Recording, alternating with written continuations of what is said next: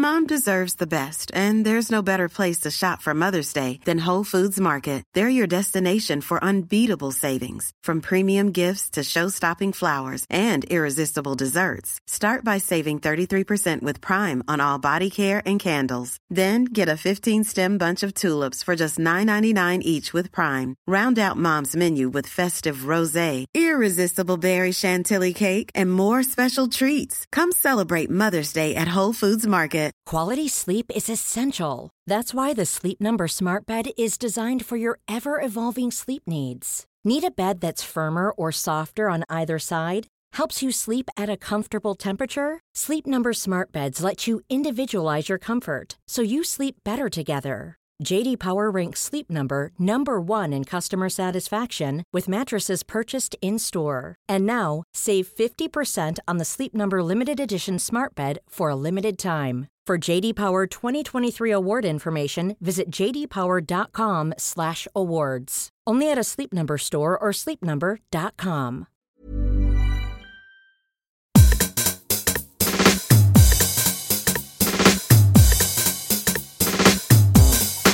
Here's a question Can you fix the performance of an organization by changing the culture? Can you take that sort of culture first lead, fixing the culture first, and then trying to see if everything else will ripple from it? And how about if there's the added complication that you don't have a lot of resources to do other things aside from that? So that's the discussion today. We're going to go inside an NHS hospital in a sector that's already beset with resource shortages, a government that's refusing to settle a long running pay dispute. We're going to try and get our head around that culture first idea. Last year, I was really flattered to go and do a talk at Barking, Havering, and Redbridge University Hospitals Trust. It's an NHS trust, and it's fair to say that the trust has had its share of problems in the past. High turnover at the top is a reflection of the fact that the institution had challenges. It had a succession of interim leaders. Additionally, the job was made harder by the fact its catchment area covers suburbs that have some of the highest levels of deprivation in the country. It's just a really poor area. When the job of Chief Operating Officer was advertised on the Health Service Journal, they described it as the hardest job in the NHS. Now, I went in and I gave a talk about resilience. I was talking about my book, Fortitude, but I hung around afterwards because I love these opportunities to hear what people say and how they describe what it's like to work in a place like that. I spent an hour wandering around and chatting to people, and I was so dazzled, I found myself going over to the Trust's CEO, Matthew Trainer, to ask him an unusual question Could I come back and record a podcast at the episode? So that's where I found myself in September last year. I made my way into the King George Hospital in Ilford. I was a little early and I was helped navigating myself by a welcoming man with a turban greeting people in reception. He wore a label indicating that he was a volunteer helper, and it turned out he'd been volunteering at the King George for 14 years. Wow. If you want to know what the NHS and free healthcare mean to communities, then wow, what an endorsement. Volunteering for 14 years. I was taken to meet the team. I wandered around. I was, I was taken around the, the whole hospital. When I'd previously visited, I was struck by a sense that there was a real will to win, even though they'd had some bad performance results and there were no shortage of challenges. Everyone really felt a sense of optimism that they could make things better. Matthew Trainer said to me that he'd wanted to explore whether by creating a more engaged organisation, it could be helped to improve. He was a real optimist. He really believed that there was a route to them improving their performance. And at the heart of it, he knew everyone wanted to feel proud of where they worked. Recently, things have been difficult. Waiting times in accident and emergency were some of the longest in the country, and the waiting lists were long.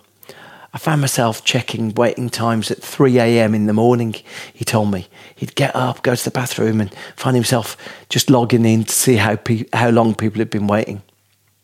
In the distant past, one of the things that really inspired me about the idea of leadership was a TV show called Can Gerry Robinson Save the NHS? So, in it, Gerry Robinson was this retired big hitter.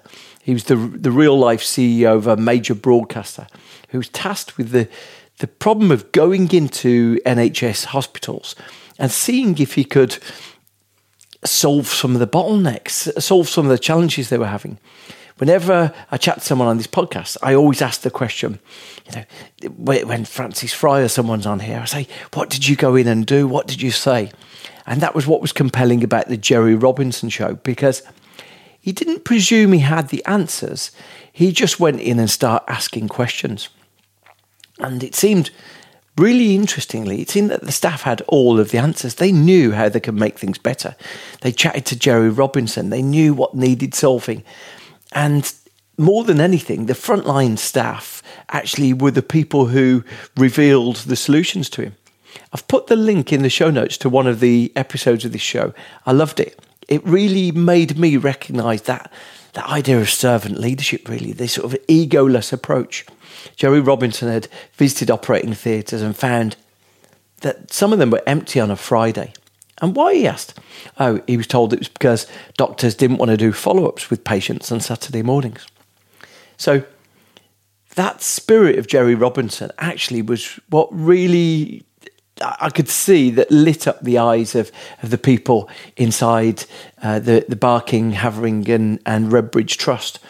There was a sense that the ideas to improve things might come from anywhere inside the organisation. One consultant had told me that when he first came to London from India, he'd gone to the London teaching hospitals, the likes of Guy's or St Thomas's or UCLH. And he said to me, this consultant told me that he, he said the, he felt the tradition of those places didn't seem to welcome ideas and inputs from an outsider like how he considered himself. But when he'd moved to the hospital in Barking, Havering, and Redbridge, those barriers weren't there. There was a, a willingness to give things a go. The Trust has a waiting list of 35,000 patients. In the past, the waiting list has struggled to be helped in the winter, basically unplanned operations surge in cold winter months, and they take precedent over the planned procedures, what's called elective work, that the waiting list patients represented. For the last six winters, they'd had to stop elective work because the urgent needs were just so high. So the Trust had hatched an ingenious way to solve this setting up what they call an elective surgical hub, meaning that emergencies no longer led to the cancellation of long so planned operations. Winters, what has happened is we've had to stop elective work in terms of people who need elective cancers or um, even their gold. Effectively, they kept them separate. Now, it's worth remembering that every person on a waiting list isn't just a number, it's a person who's often experiencing a lower quality of life or they're possibly in pain. So, getting that waiting list down actually just is a really important way to try and increase net happiness. I was delighted to be taken on a tour around the hospital to meet some of the people handling patients. That's how we try to adapt. Yeah. Because your activity session to running activity session goes between three. Okay, right. So this is right into the detail of it, and so that would, in, in comparison, would be how much? Well, one radiographer probably five, six hundred pounds. Okay, okay. Yeah. It's interesting when you break it down like that, isn't it? Included on my tour around the hospital were visits to a brand new ultrasound machine that was enabling medical staff to perform operations without a surgeon. Right, so it's really concentrated sound waves that just break up. Break it's a it, bit yeah. like lime scale in Yeah, your kidneys, yeah. and it just breaks up so you pass it through naturally. Right. So it eliminates the need for patients. You can come in here, you know, attend at nine o'clock in the morning, and you're home at ten. The beauty is though you don't. or use, going in and witnessing a gallbladder removal that used a robotic device effectively with, with 3D vision to, to enable a surgeon to perform uh, far more effectively and, and really sort of get a better outcome.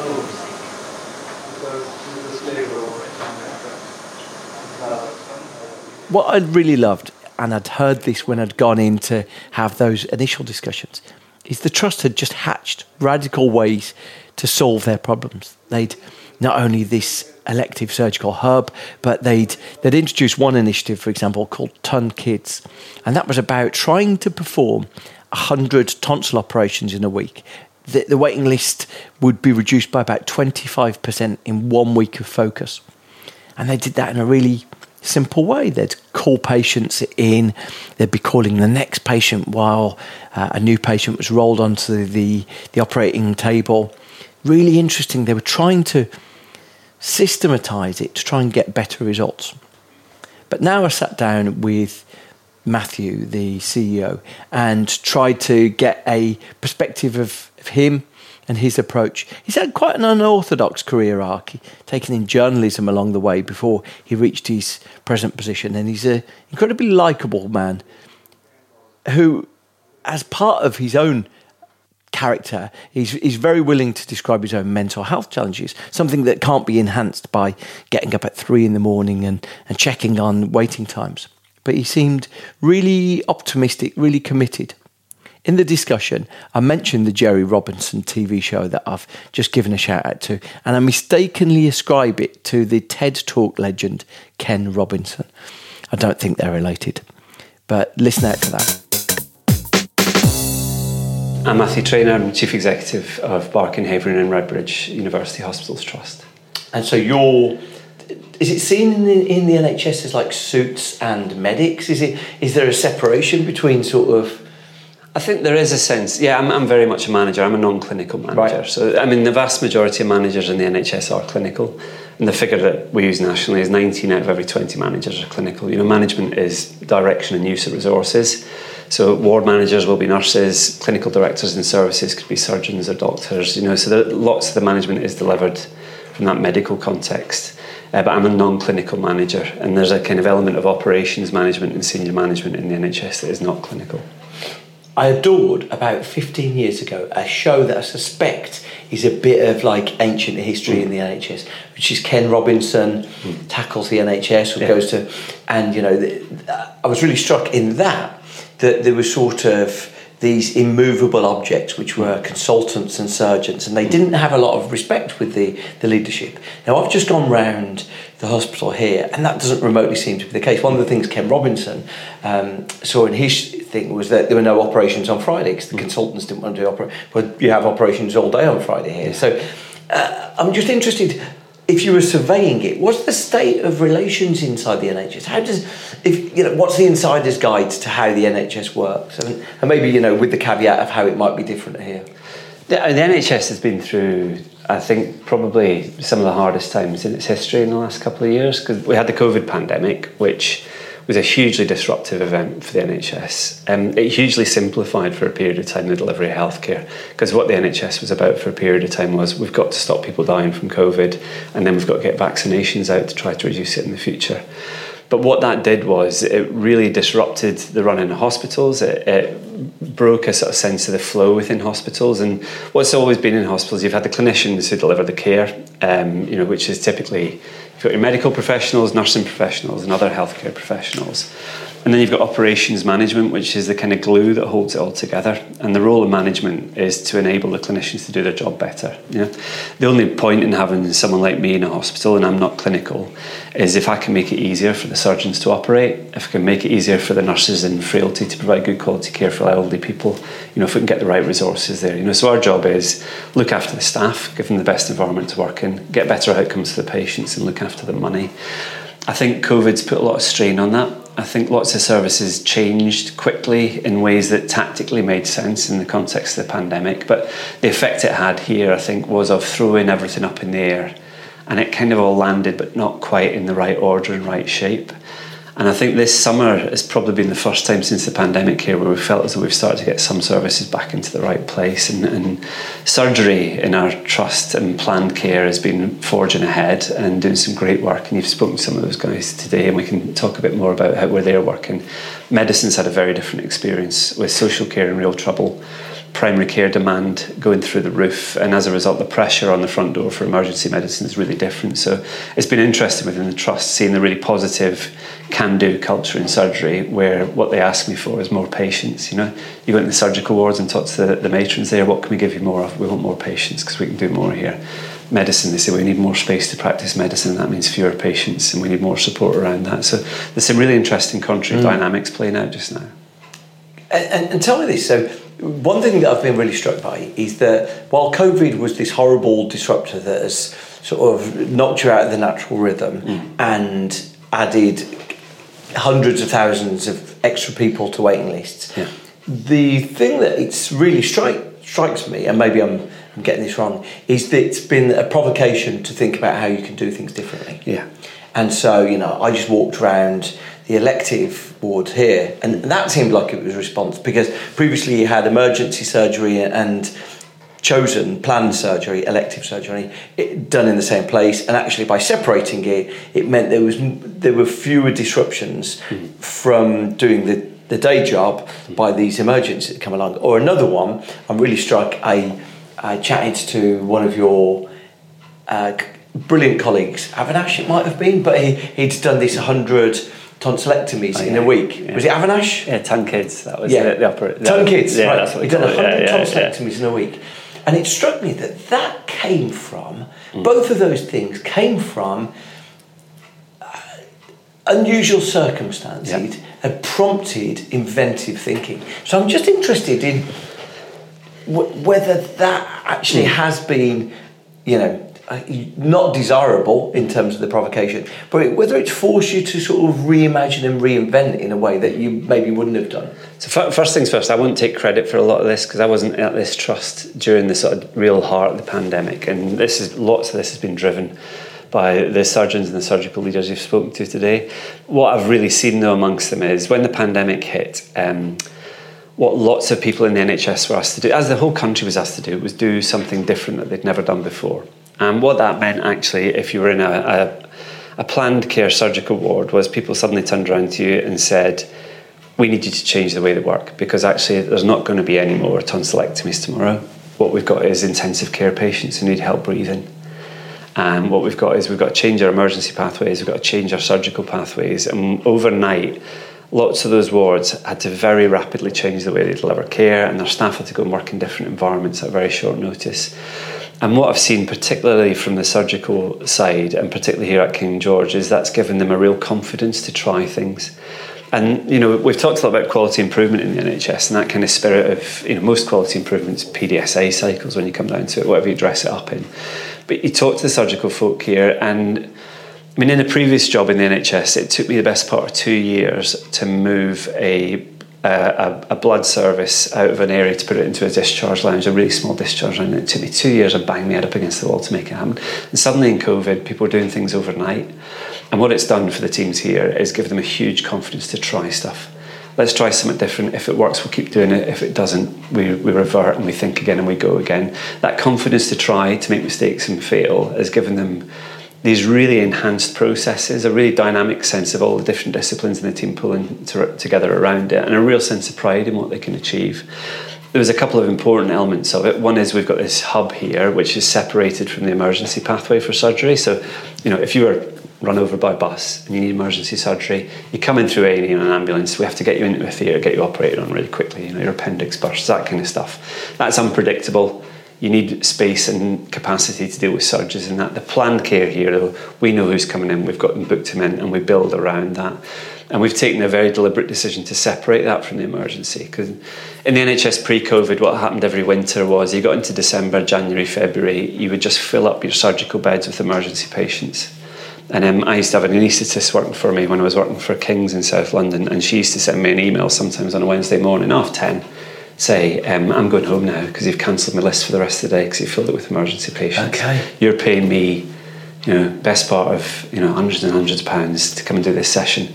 I've got no patients to right. care for, so I'm going home now and I'm going to do And she used to always send me these emails and it used to drive me mad, you know, but then you've got the ambulances queuing, you're balancing the risk off here. Do you deal with the ambulance patient or do you deal with the person that needs to come in for a procedure who's been waiting six months in pain?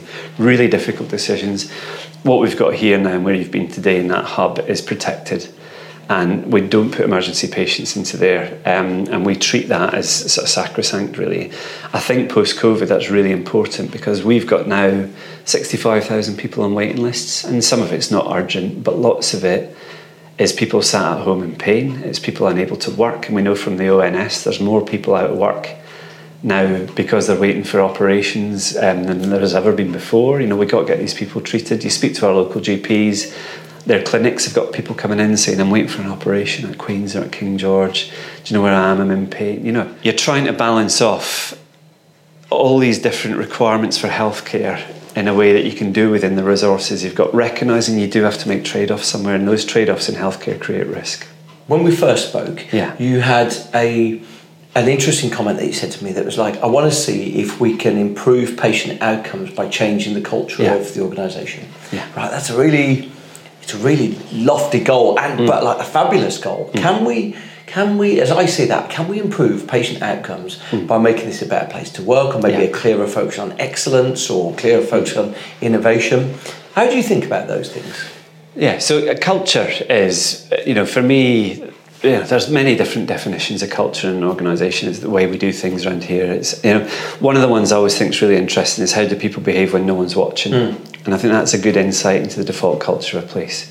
You know, if no one's watching you, do you tidy up, get things in order, make make hay with that time, or do you think, no one there? Do you walk past things that are wrong? You know, do you tolerate poor quality stuff? And in a safety conscious industry like the NHS, I think that's really important. So I think culture for me, the kind of how we do things around here thing is, is really important because if you get that right, what we've got here is thousands and thousands of clinically trained staff, um, some of them incredibly technically skilled, who I think, you know, my, my premise around this is if you give them the right equipment, the right levels of staffing around them, and good environments to work in, that their primary driver will be to do their job to the best of their ability. And if they do their job to the best of their ability, our patient outcomes should be better. That includes how we treat our patients and how we treat each other and how we make sure the civility in, in work. And there's some good work by a guy called um, Chris Turner who's going to speak to us next month about civility saves lives in hospitals actually and how good civil positive cultures create a psychological safety that allows people to speak up at faults. And I think there was an interesting stat from, this is from I think 2001, but it showed that something like more than 90% of airline pilots were happy to be told they were making a mistake, but it was only about 55% of surgeons at that time were happy to be told they were being made a mistake by a junior. And there's lots we need to think about in terms of creating safety cultures where people can speak up confidently um, and where people can feel they'll be listened to and things will change because of that. So my premise is create the right culture and the right set of behaviours within the organisation. We'll empower people to speak up when things are going wrong. We'll encourage people to speak up openly about the things that could make things better and do things right. And that a happier workforce is a workforce that'll put more into the job, you know. And you know, I know you talk a lot about joy at work. I think when you speak to some of the folk you've been with today, you will sense their joy in what they do. You'll sense the real pride they get in what they do, and that sense that what they're doing is making a difference to the people that are coming into them for care. There are other parts of our trust where you won't get that same sense of joy and pride. And what you'll do is you'll find people who feel as though they're having to compromise left, right, and centre on the quality of care they deliver because they're too busy, they don't have enough staff, they're working in cramped, inappropriate conditions. And that for me is the stuff that, you know, that me and the other leaders in the organisation need to try to fix. And you know, it's junior doctors are a big challenge for the NHS just now because lots of them are really unhappy. Yeah. You know, um, some of them are coming out of university with huge debts, and these are some of the best and brightest people in our schools. And they're coming out with big debts, and they're being paid money that doesn't allow a lot of them to live in London. You know, um, when I was at school, I think one or two people in my school went off to be doctors, and you thought, right, big house, Yeah, nice cars, foreign Yeah. holidays, made up. You know. And now we've got junior doctors who are saying, I can't even live in a shared house in London, can't afford that. And they're being told, um, you've got to accept this pay settlement. They're looking at their mates on Twitter off to Australia, etc. You know, and if you see some of the threads on what would improve your lot as a junior doctor, some of them are really depressing because what they say is, I'd like to get my rotas in advance so I can do things like go to a family wedding. Um, you know, they talk in amazement of trust they've gone to where their work pass has been ready on the first day. They talk about how impressive it is when they get paid the right amount after the first month in shift. And these are real core elements that when you think about joy at work and pride in what you're achieving, these are all things that stop people experiencing that joy. It's almost like a Maslowian hierarchy of. It's like a hygiene factor, isn't Yeah, it? yeah. I'm always fascinated with um, with discussions about knowing people's shifts because it, it's a big theme in retail. Yeah. like you know, the biggest thing you can do in retail is give people their shifts a month a month ahead, two months ahead. Um, or give them an app that allows them to switch their shifts Yeah. without having to request permission. Like, and you wouldn't have thought it. Like, it's such a hygiene factor, but it's transformational. But the complexities of retail mean that it's very hard to give someone their shifts a month ahead. And so, it's like this, it's this interesting trade-off. So, you've said a couple of really interesting things there. You've said that sort of hygiene factor plays a part in hmm. in mitigating the misery of their lives. You've also said that thing which is maybe these are distinctly separate, but that only 55% of people in operating surgery are willing to speak up to the surgeon. Hmm. Now, in airlines, the way they've done that is by creating a mandatory system called crew resource Yeah, management, and it's stipulating the rules of engagement so people know they know when a sentence starts in a certain structure that this is going to be a a deliberately constructed Yeah. way to raise a concern about Excuse me, sir, but I think exactly. Yeah, I think, yeah. and if we don't recognise the consequences of this, the- I think the outcome could be this. And Mm. but everyone recognises that this is the structured way to do it. And it's transformational for the airline industry. So those two factors there, Mm. the hygiene of, of things actually creating storm clouds in people's lives and systematising psychological safety, they're two very different things. But how would you set about solving them from a management? Yeah, so I'm not sure they're that different um, in some respects. So uh, on the, the surgeons one, I think I think that study. uh, So I say that was 2001. It may have improved considerably by then, um, and certainly you would. I mean, you, you've seen today Dip Mukherjee is one of our brilliant surgeons taking out someone's gallbladder.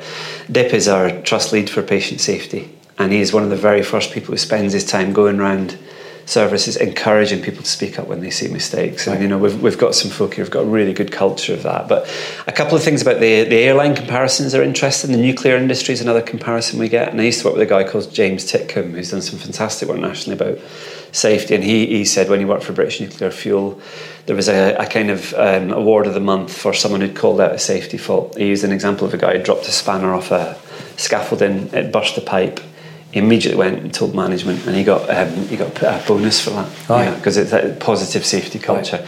The- and the NHS has got quite a long way to go in that. And I think we are in a framework at the minute where there's been problems in the NHS around quality, around safety. The Francis report into Stafford, which was my local hospital when I grew up, you know, I got stitches in my head there from Stafford Hospital and you know other things like that. But there was the Francis report there. Lots of that was about culture and psychological safety. And we've just recently, of course, had the cases in Chester and the conviction of Lucy Letby, where again there's been conversations about psychological safety to speak up. And it's so important in a healthcare context that people can do that. Um, part of the, I think, the fear factor that comes into this is that sometimes actually people feel as though when they own up to mistakes, they'll be blamed.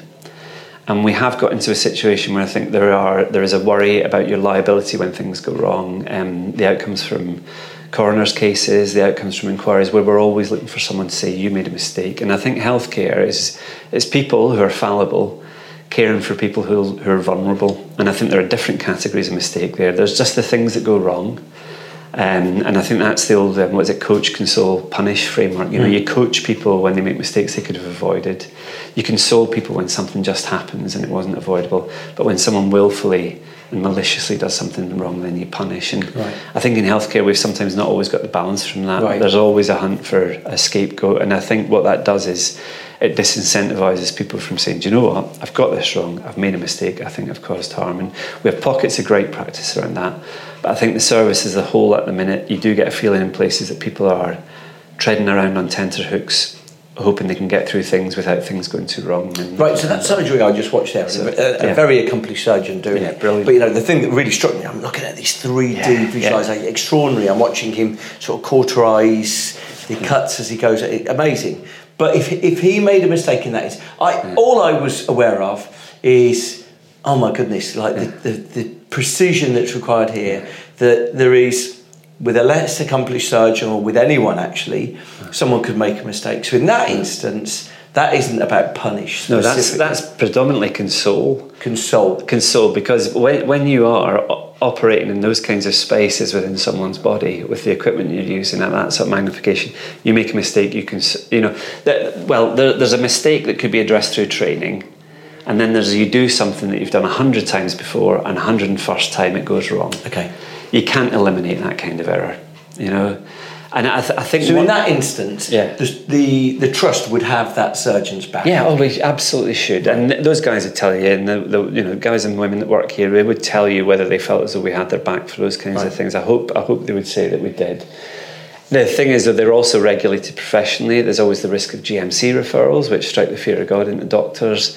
You hear nurses talking about their PIN numbers and so on when they feel as though they've been doing something that carries a degree of risk. And I think one of the critical differences between an airline, for example, and a hospital is, and I've had I've had clinicians say this to my face, Uh, you, you talk about airline safety, but if you had a plane on the runway at Heathrow and you said, uh, actually, we're missing half the staff and we've got twice as many, pa- uh, twice as many passengers on, it wouldn't take off. Right. Never take off.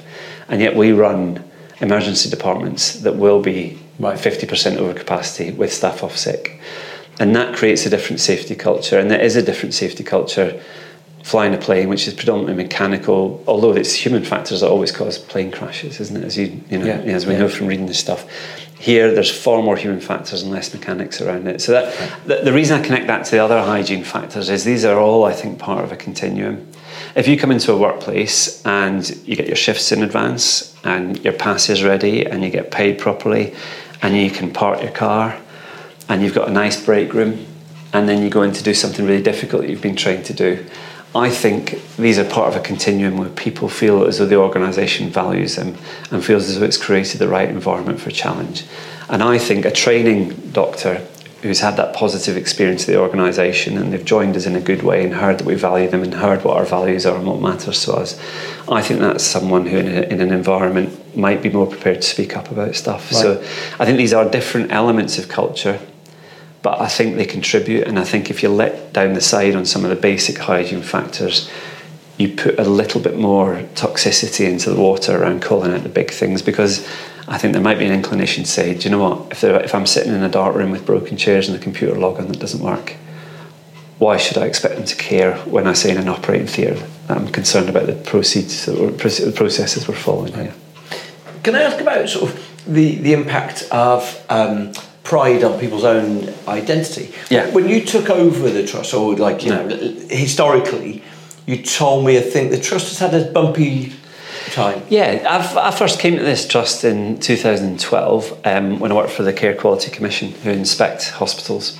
Um, and I came into the office, which is now my office, to talk to the chief exec at the time about warning notices that we were issuing. And those warning notices were about long waits in the emergency department and concerns about safety in the maternity department. And from that point onwards, I was kind of aware of BHRUT. Um, you know, and the place has always had a, a reputation as being a tough place to work. And you know, as we say, we advertise the chief operating officer job. The editor of the Health Services Journal tweeted it saying probably the toughest job in the NHS actually. And um, and interesting, the first two or three. Why would they say that? because a couple of things. One, the context around here. Um, we've got um, a population with some of the highest levels of deprivation in London. We've got some of the lowest numbers of general practitioners in London. They work very hard, our GPs. But if you're somewhere like Hackney, which has got a brilliant hospital, the Homerton, I think in Hackney there's about 95, 96 over 65s per GP. In, in one of our local boroughs, it's about 350 plus over 65s per GP. So lots of the demand falls into the acute hospital. We've got a lot of care homes around here as well because it's out of London, it's cheaper, so you get a lot more people in care homes being brought in through ambulances. So it's in a tough environment. Um, it's historically probably not had the right level of investment as well, and out of London um, has tended sometimes to struggle for investment compared to the inner London where you've got the bigger, you know, some brilliant teaching hospitals in London, but there's always a sense that that's created a bit of a pull towards inner London.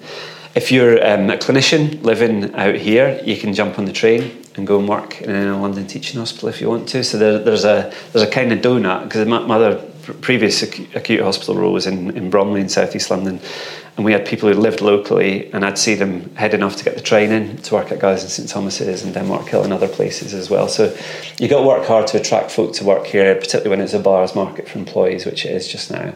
And also we're very busy. You know, um, you know Queens can get north of 100 ambulances a day. Um, King George here gets very high numbers of patients with mental ill health coming in through the emergency department. You know, they're two really, really busy EDs. So it creates a tough context, and the measures you're, you're measured on. Money, um, it's got deficit problems, has had for years. A&E performance, really clear thing. And staff survey, and we don't do well on any of them. So that's the context you're coming into. It's basically, it's a place that's had a lot of interim chief execs as well over the years, just because it's been um, sometimes difficult to get people into the permanent role for the right reason. And all that creates a, a tough old gig. And uh, what struck me though is that there's a sense amongst a lot Yeah. of the, the staff I've met where they th- think like, okay, well, we're trying to do things differently. We're Yeah, trying to have absolutely. an impact here. But the the hundred tonsillectomies in a weekend, uh, I was really interested to hear like the genesis of that of someone who was, and, and I think he was a, a, a uh, an employee who'd come from overseas and he'd gone to the London teaching hospitals. Correct me if I've got anything this wrong. He got to the London teaching hospitals, and because they're sort of establishment and they're, you know, they're, they're sort of traditional, they weren't necessarily open-minded to an outsider coming in with suggestions. Is that right? Tell me, tell me what really happened there. So I, I don't know the hard details of that one, so I'll, I'll start separately for that. We have here one of the highest numbers of overseas doctors um, in London. I think probably in the UK actually. We've got a lot of people who've come from overseas to work here. I mean, our chief medical officer trained in India and came here, and lots of people you've worked, you've, you've, we've walked around with today are, are from overseas as well. And I think some of them have had different experiences of working in teaching hospitals.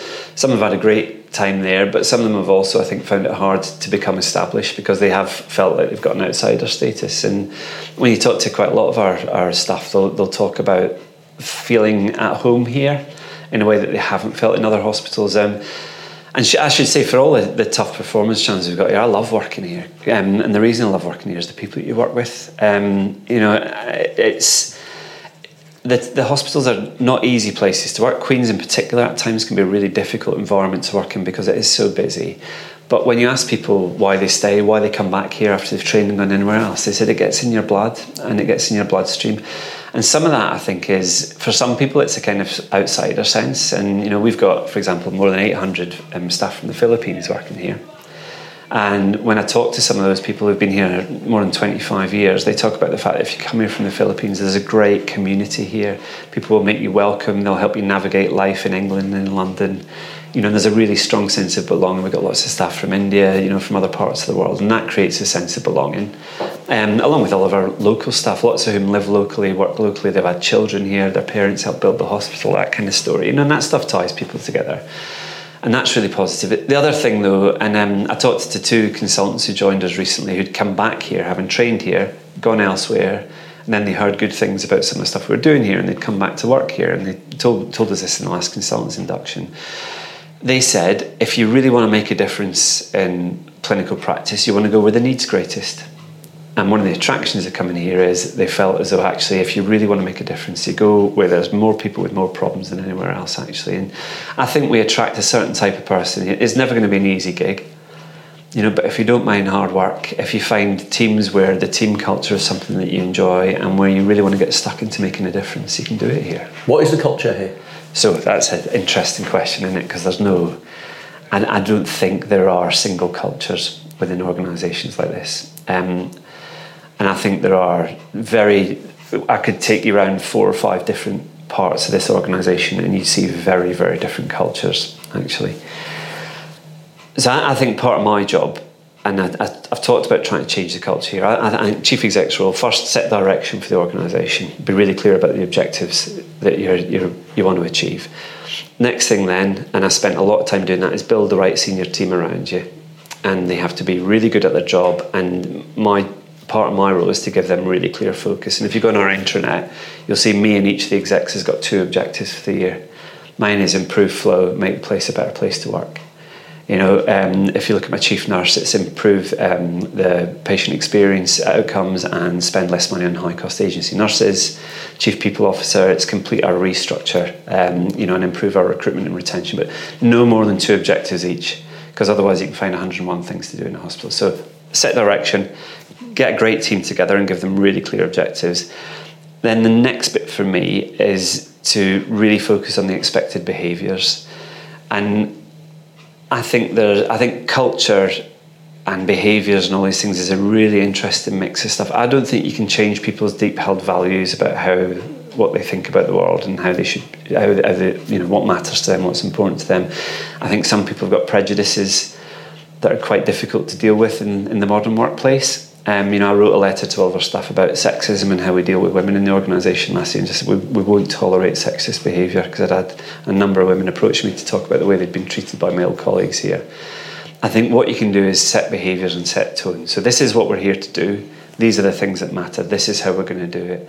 And behaviours are, are, something you can work against in a way that, you know, if you say this is our culture and someone behaves like inappropriate, you can say, well, that's not really in line with our culture.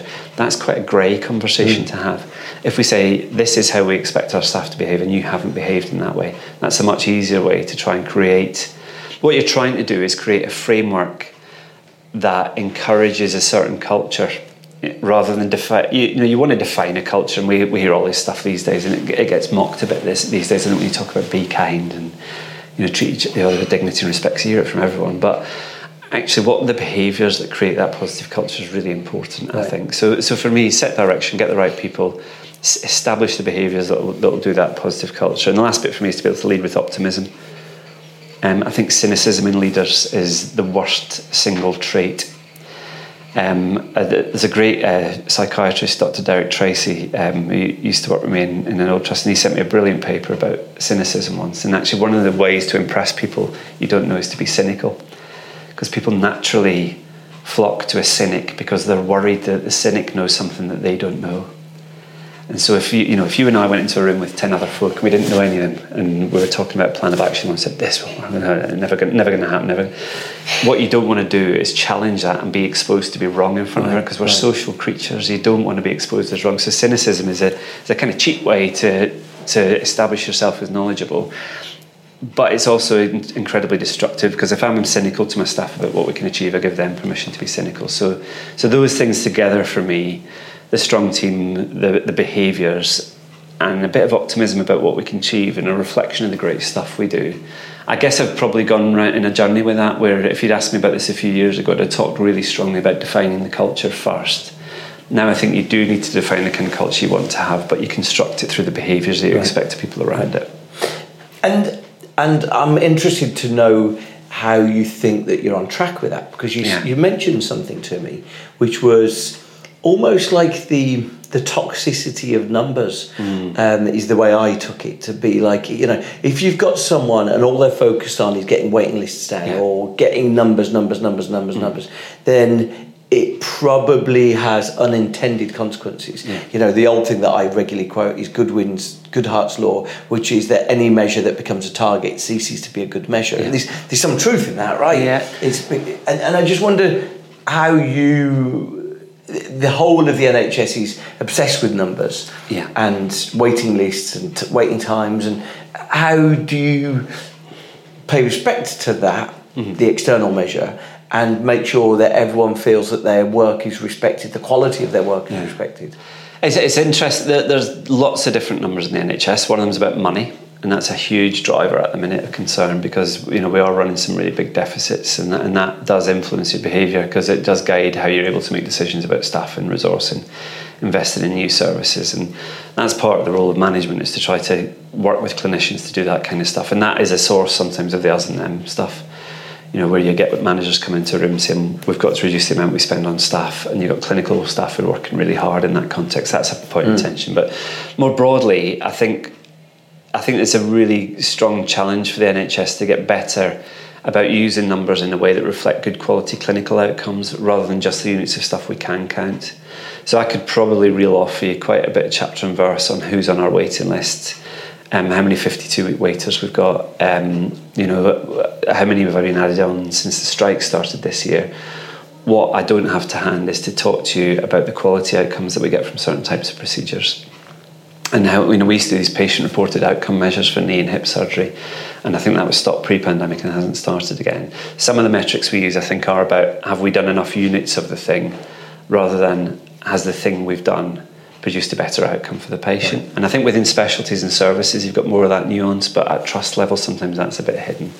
And the other thing is where we've tried to introduce proxy measures for really quite messy and complicated systems. So you know the 4 hour A&E target it used to be 95%, now we're trying to get 76%.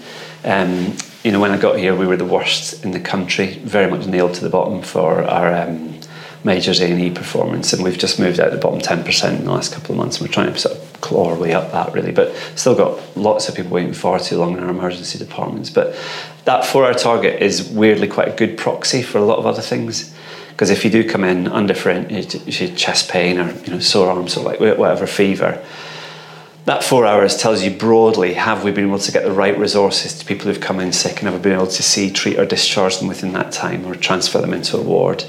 And that's quite a good proxy for quality, I think, because a hospital that's delivering well on the four-hour target usually has a relatively clear A&E. You can get people off ambulances, get them seen by the right specialties, either get them home or get them into the right beds. And that, I think, has got a nice link with good quality patient experience and care without necessarily going down to that granular level. So I, th- I think at the NHS we're good on data. Um, I think we're not as good as we should be on analytics, Right. and we're sometimes so awash with information that I could probably pull out any kind of stats to prove an argument in some Right. respects. And you know, it's interesting. You know, so we, we've increased the number of people going to our Freedom to Speak Up Guardian. And um, when I was working at CQC, I'd speak to trusts who said we've got more people raising concerns, and that's a really good thing because it shows we've got a more transparent culture. And I go somewhere else and said we've got fewer people raising concerns, which is a really good thing because Right. there's less to be concerned about. Right. You think, right, where do we go with Right. that? You know. You, you can see the argument for both, can't you? You can, and they could, you know they may both be true, but in different contexts, Yeah, yeah. telling you an entirely different story. And that's part of the management job is Yeah. trying to cut through that stuff, isn't it? It's really striking how focused and motivated and professional everyone is. You know, it's it's really impressive for that. But you said one of your jobs is to make it a better place to work. Yeah. And, and obviously you've got some long-term strategic things Yeah. about that. But are there any short-term things that you've thought actually it's just had an impact on morale to do this? Yeah, we, we had a great um, staff um, thank you event in the summer, and we got more than five and a half thousand of our staff over three or four days came to it. You know, I've worked in places before where we've had award ceremonies, and I didn't feel at the minute, especially with some of our performance being nowhere near you'd want it to be. I didn't think a sort of black tie. You know, Yeah. team of the year kind of thing was right. Although we, we may go back to that at some point. But what we did, and our chief nurse Catherine and, and our team were in, you know, did a brilliant job putting this on. Uh, we had a staff lunch, we had an evening do. Um, I play keyboards in the band, and we, we knocked out some songs and got people up on stage singing with us. On the Saturday, we had a family fun day where people could bring their families along. That was really important because for some of our staff, all the rides were free, the ice cream. It only cost us 12 quid a head across the whole thing because we had so many people at it and we got some really good deals from suppliers and so on. But talking to some of those parents, they said this is this is the big thing we're taking our kids to this summer because if you take two or three kids along to a fair these days, you can spend 70, 80 mm. quid on ice mm. creams and rides and things like that.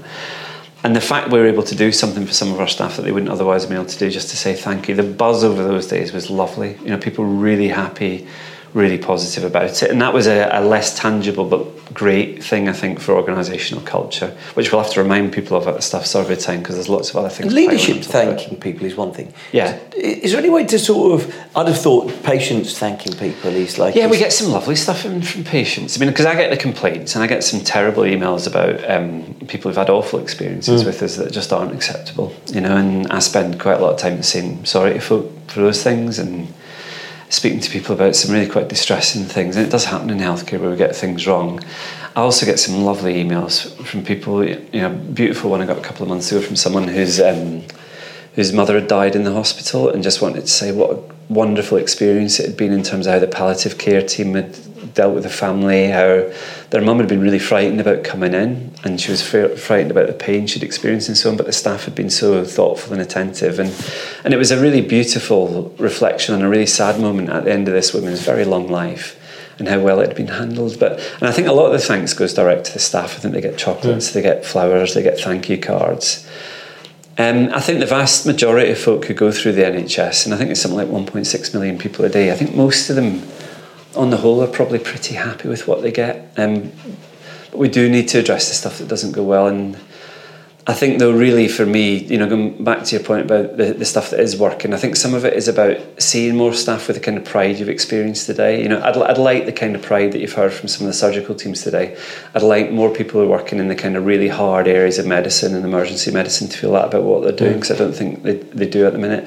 I'd like more of our junior doctors and our training doctors to feel as though they're having a really good experience here. Um, and that they're learning the right things when they come here and that they want to commit to the NHS. Um, I'd like some of our non-white staff um, to feel that there's more fairness and progression within the organisation. And we had, we had a moment yesterday. We had our, an exec team yesterday, and I've, I've, I've made a lot of changes to the exec team and to our structures. And we've got far more clinicians now working in leadership roles.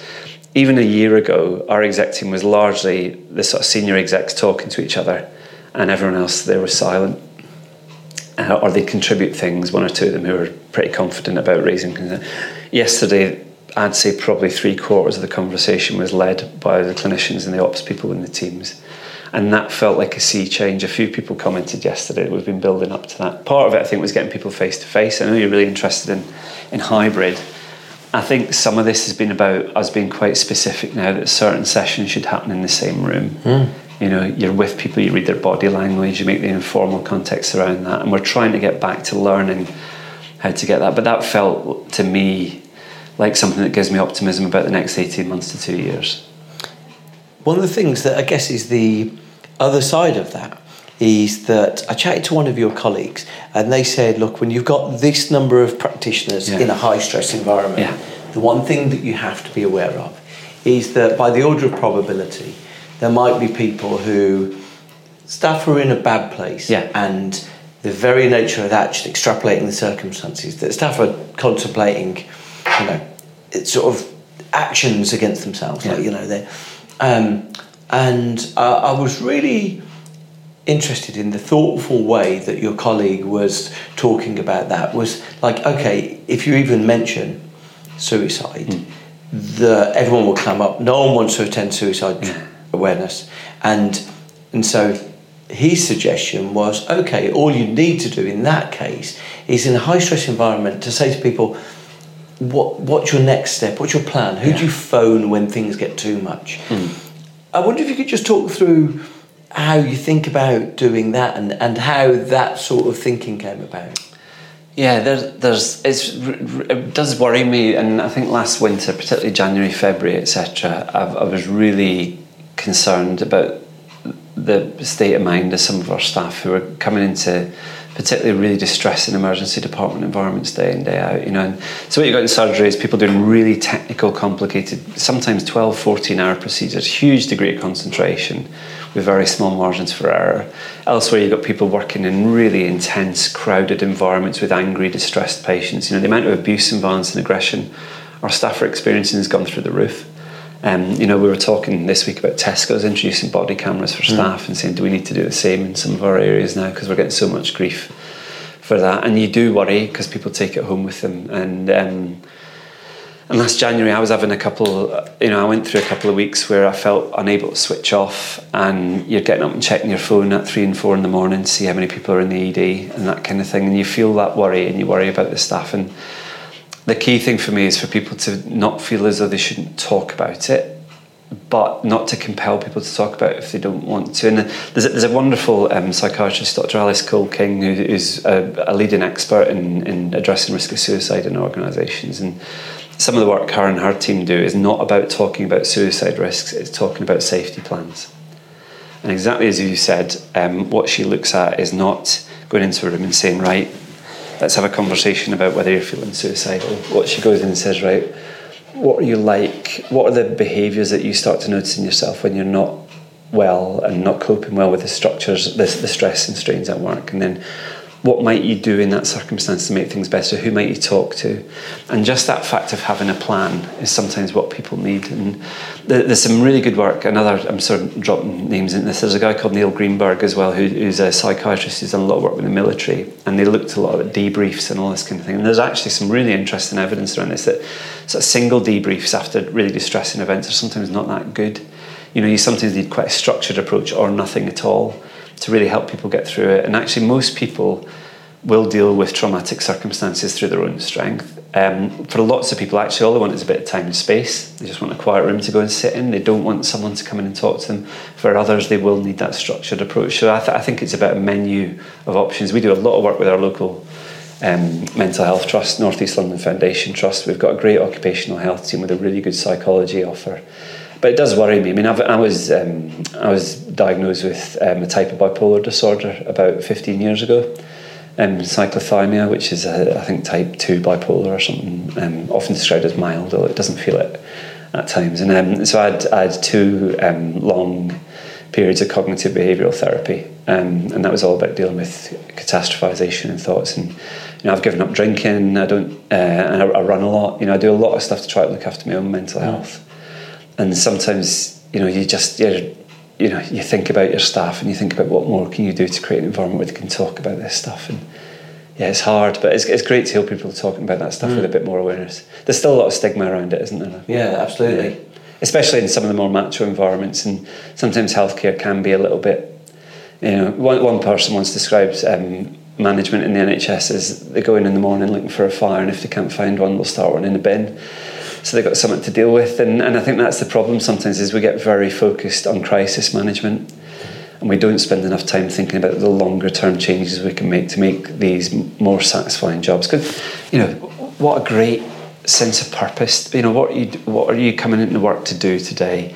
You're coming in to do a job where if you get it right, someone's life will be better and they might be in distress, they might be in pain, they might be in fear, and it might be about um, putting that right. It might be about a woman who's going to have a baby and all the incredible um, things that happen around that time. It might be someone who's at the end of their life, and where actually a good end to their life can be such a profound thing for a family. You know, there's all these amazing things our staff do day in, day out and actually, the NHS, whether you're someone like me who's in a support role to help these clinicians do these things, or whether you're one of the clinicians doing these things, it should be the best place in the world to work.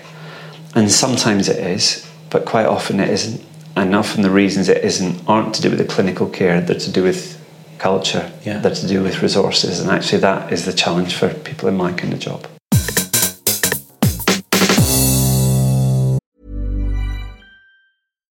Deserves the best, and there's no better place to shop for Mother's Day than Whole Foods Market. They're your destination for unbeatable savings, from premium gifts to show-stopping flowers and irresistible desserts. Start by saving 33% with Prime on all body care and candles. Then get a 15-stem bunch of tulips for just $9.99 each with Prime. Round out Mom's menu with festive rosé, irresistible berry chantilly cake, and more special treats. Come celebrate Mother's Day at Whole Foods Market. When you're ready to pop the question, the last thing you want to do is second guess the ring. At Bluenile.com, you can design a one of a kind ring with the ease and convenience of shopping online. Choose your diamond and setting. When you find the one, you'll get it delivered right to your door. Go to Bluenile.com and use promo code LISTEN to get $50 off your purchase of $500 or more. That's code LISTEN at Bluenile.com for $50 off your purchase. Bluenile.com code LISTEN. Cool fact a crocodile can't stick out its tongue. Also, you can get health insurance for a month or just under a year in some states. United Healthcare short term insurance plans, underwritten by Golden Rule Insurance Company, offer flexible, budget friendly coverage for you. Learn more at uh1.com. Thank you to Matthew. In the show notes, I've included a link to Matthew's latest CEO report, which highlighted the Trust ended 2023 as the most improved emergency care department in England. Now, as with everywhere in the NHS, the performance has still got some way to go, and the results certainly aren't as strong as the, the whole hospital trust would want. Effectively, the whole organisation and the whole institution is woefully underfunded by the Conservative government. But I'm massively inspired by what this group of people are set out to try to do. They're filled with optimism to believe that they can make things better for patients by thinking about things in a different way. It's inspired me to think about things, and I'd love to hear from you actually. So if you've made it this far, I'd love to give you the opportunity to get in touch. I want to think about other organisations and, and how they're tackling questions like this. One of the questions I get asked all the time if I'm speaking somewhere is people say, What company cultures do you admire? What, what have you been impressed with? And what I want to do is give a platform to great company cultures. In the show notes is a form. If you think your company culture is special and you can articulate why and the actions you take, I want to see if there's scope to highlight your firm. I'm expecting a lot of incoming PR on this, so I, I do want to hold a high bar of proof. But if you're interested, go and check out the form and think about whether you could make uh, an interesting example of this too. Thank you to everyone I met, from the volunteers to the surgeons to the consultants to the nurses at BHRUT. I was really inspired by the whole organisation, and and uh, it was it was great to give a platform to what you're trying to do there. I've been Bruce Daisley. If you like this, do check out previous episodes. I'll see you next time.